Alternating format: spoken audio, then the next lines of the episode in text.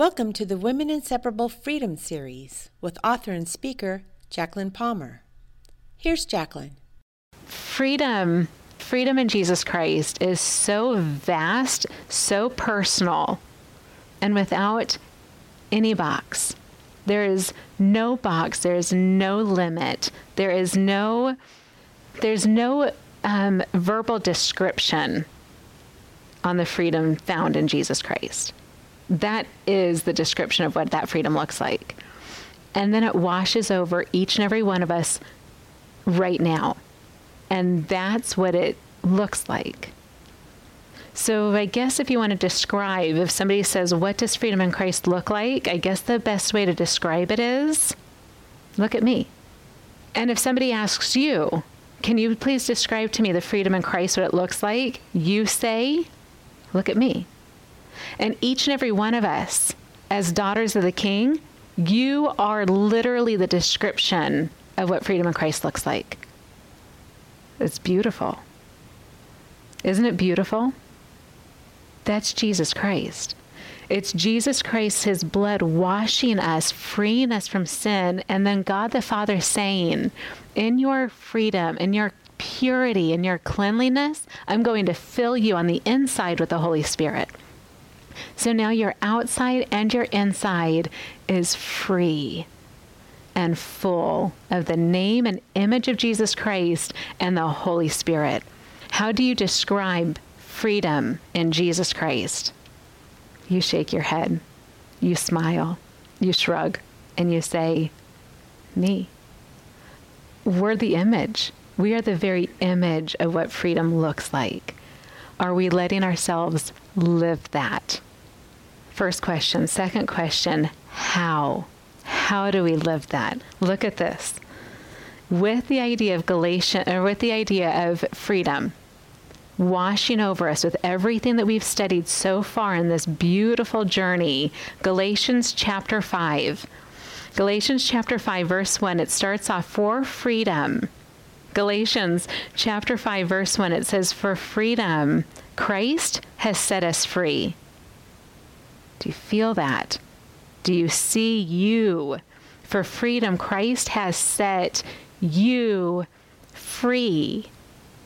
Stand firm, therefore, and do not submit again to a yoke of slavery.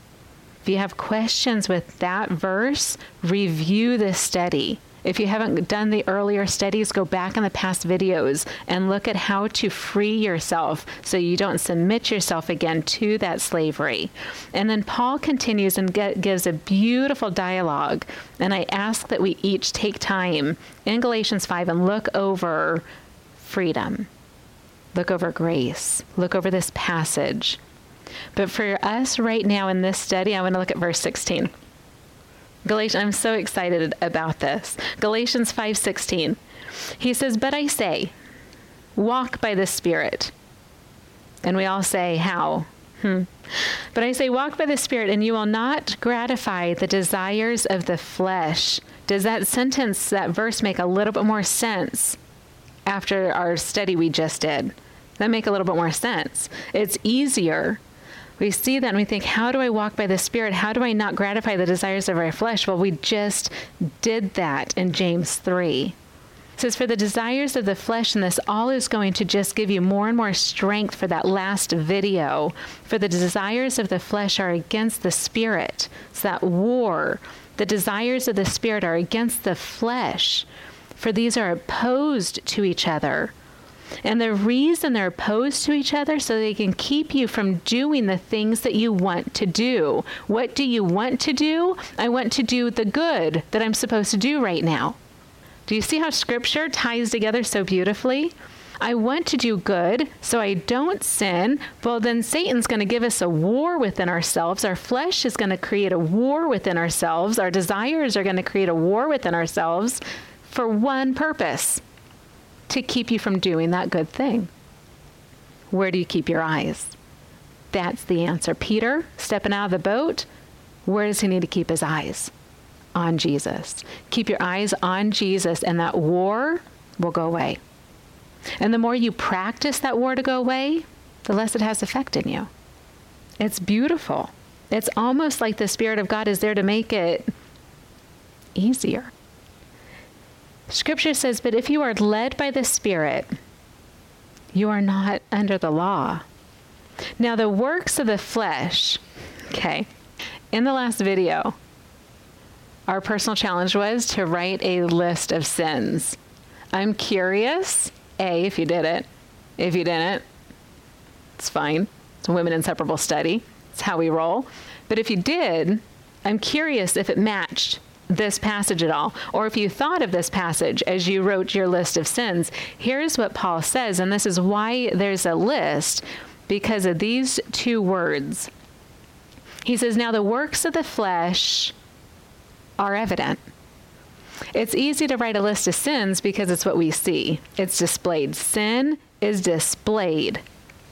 Idolatry, sorcery, enmity, strife, jealousy, fits of anger, rivalries, dissensions, divisions, envy, which is jealousy that causes a reaction, drunkenness, orgies, and things like these. We could put dot, dot, dot. These sins are all evident. So we know other people's sins. This is why we find it easy to talk about sin so much. Did you see?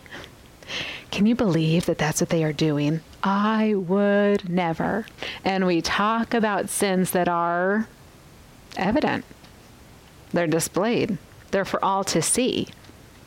Paul goes on and he says, I warn you, as I warned you before. He's like, I'm not saying anything new. This is a repeated lesson, Paul says, that those who do such things will not inherit the kingdom of God.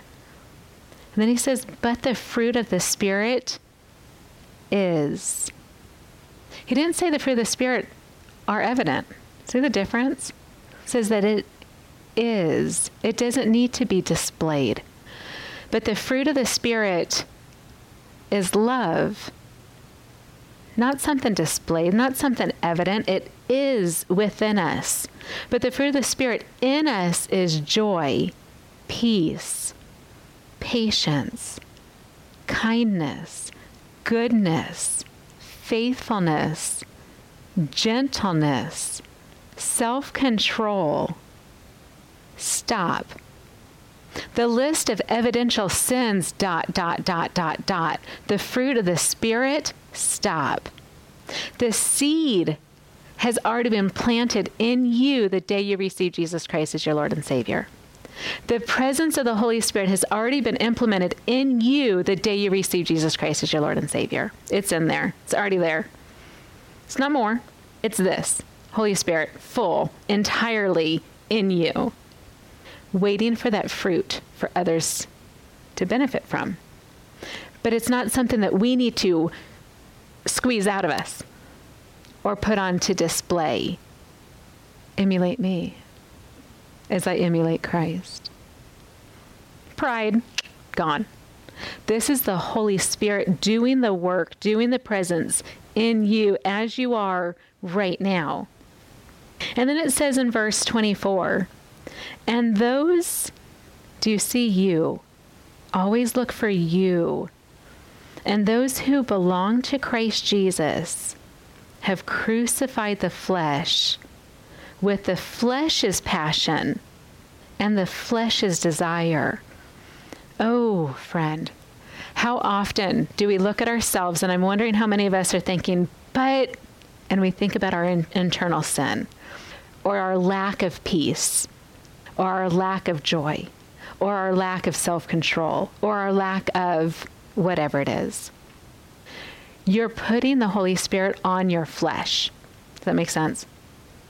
And you're comparing that to like a sin. You're putting this into this, the member issue that's going on. Paul says that you, you who belong to Christ Jesus, crucified your flesh. You, we need to learn how to separate our flesh's desire and our flesh's display of the Spirit of God from the Spirit of God. When your flesh wants a passion, don't say these words.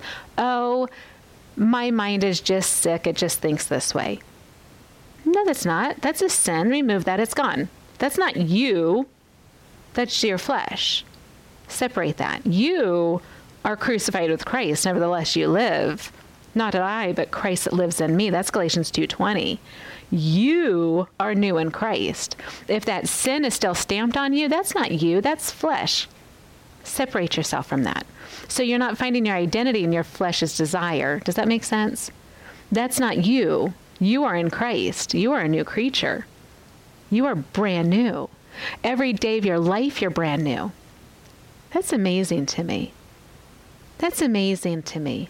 Even if we forget that our flesh is different than our our spirit in Christ Jesus, even if we forget, even if we fail, even if we're human, even if whatever that sentence, we are brand new, always. Don't give that flesh credit. Don't give that desire your identity. Your identity is Jesus Christ. It's not that desire. Does that make sense? Separate that. You ha- in your in your believing in Jesus Christ and his resurrection, at that moment when you have stood there and you have followed him in baptism, you will have identified yourself in Christ Jesus, his death, his burial. And when you came back up from that water, you are identified in the resurrection of Jesus Christ. You are brand new. He says, you have crucified your flesh with its passions, with its desires. And then there's this. And here is how we do it. This is exactly how we do it. Look at this verse. Verse twenty-five. If we live by the Spirit, if we do this, let us also keep in step with the Spirit. How do we live in the Spirit? How do we, verse seventeen or verse sixteen, walk by the Spirit and you will not desire or gratify the desires of your flesh. How do you do this? You look at where you are, as you are where you are right now, and you see the Holy Spirit, right? Picture him next to you. We know he's completely in us, which is amazing and beautiful. Picture him right next to you, like attached to your side, like Peter Pan's shadow, like there. It's you, inseparable, Holy Spirit, there. And observe where you are with the Holy Spirit. Just observe that. Take that as a personal challenge. Spend some time right there. See what that, that step, that rock that you're standing on, what does that look like? And then say thank you. Don't think, well, it's not enough. Rude.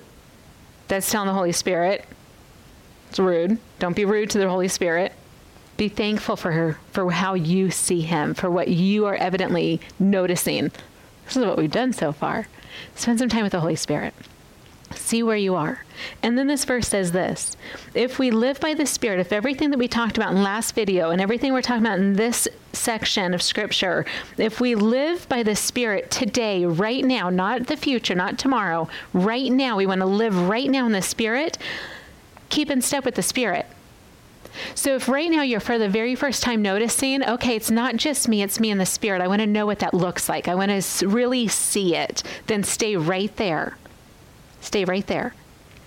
Because once you see it fully, then you know the Spirit's moving. The Spirit just took a step. And I'm going to take a step. You're moving. I feel like I need to stand up and move this. The Spirit takes a step, so you take a step. You're in step with the Spirit, and then he stops. And you step there. And you can look back and say, oh, I see the movement of that step.